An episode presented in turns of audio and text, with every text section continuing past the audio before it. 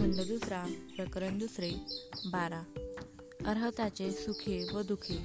राजा म्हणाला बनते पुन्हा जन्म न येणाऱ्याच अर्हता सुखाच्या किंवा दुखाच्या वेदना होतात काय? स्थवीर म्हणाले महाराज काही वेदना होतात तर काही वेदना होत नाही. कोणत्या वेदना होतात आणि कोणत्या वेदना होत नाहीत हे सांगाल काय? महाराज शारीरिक वेदना होतात परंतु मानसिक होत नाहीत. बनते. हे कस काय घडते?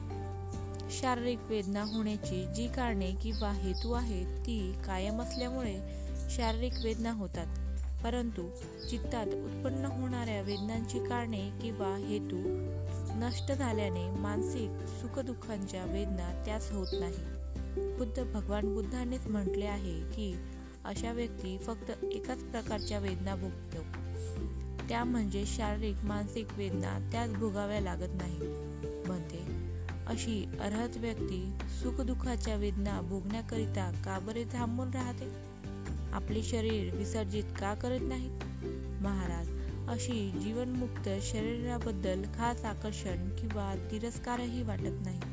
तसेच तो कच्च्या स्वरूपात असलेले जीवन फळे तोडू इच्छित नाही. तसेच ते पुन्हा पक्व होण्याची तो वाट पाहतो. पंडित पुरुष कधी कोणत्या गोष्टीची घाई करीत नाहीत ती पूर्ण पक्व होईपर्यंत वाट पाहण्या इतकी त्याच्यात सहनशीलता असते.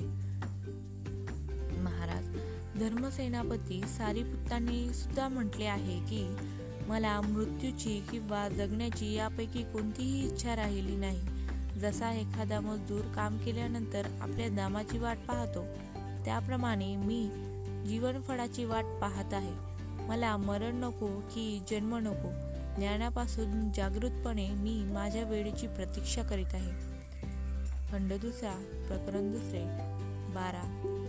अर्हताची सुखदुःखे.